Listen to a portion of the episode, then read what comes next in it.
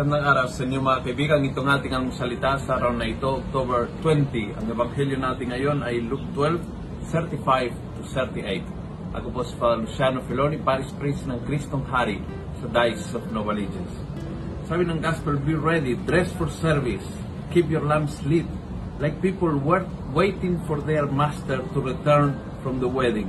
As soon as he comes and knocks, they will open the door to him. Happy are those servants whom the master finds wide awake when he comes. Alam mo, yung, yung tipong may hinihintay ka dahil doon alerto ka. Kumbaga, alerto ka ng anumang sounds, anumang tunog na, na nang magsasabi na yung hinihintay mo ay dyan dumating na. No? That kind of attitude ang hinihingi ng Panginoon sa iyo at sa akin. Na tayo maging alerto ang naghihintay sa kanyang pagdating. Sa kanyang pagdating, araw-araw, araw-araw dumadalaw siya sa ating, araw-araw dumadahan sa ating harapang, araw-araw may biyayang binibigay.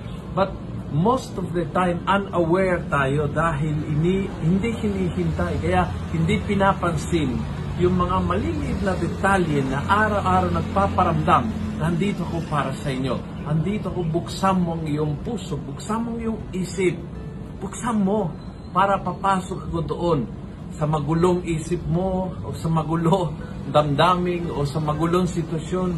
Buksan mo at papasok ako but I'm knocking. Open. Iyon siguro ang panawagan ng Panginoong Jesus sa atin ngayon. Maging alerto.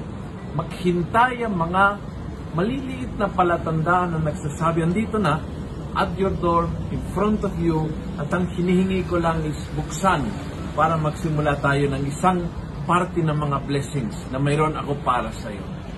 Kung nagustuhan mo ang video ito, pakiusap lang, share mo. Share mo sa lahat ng friends, tag people, share in your group chat. Punuin natin ng good news ang social media. Gawin natin viral araw-araw ang salita ng Diyos. God bless.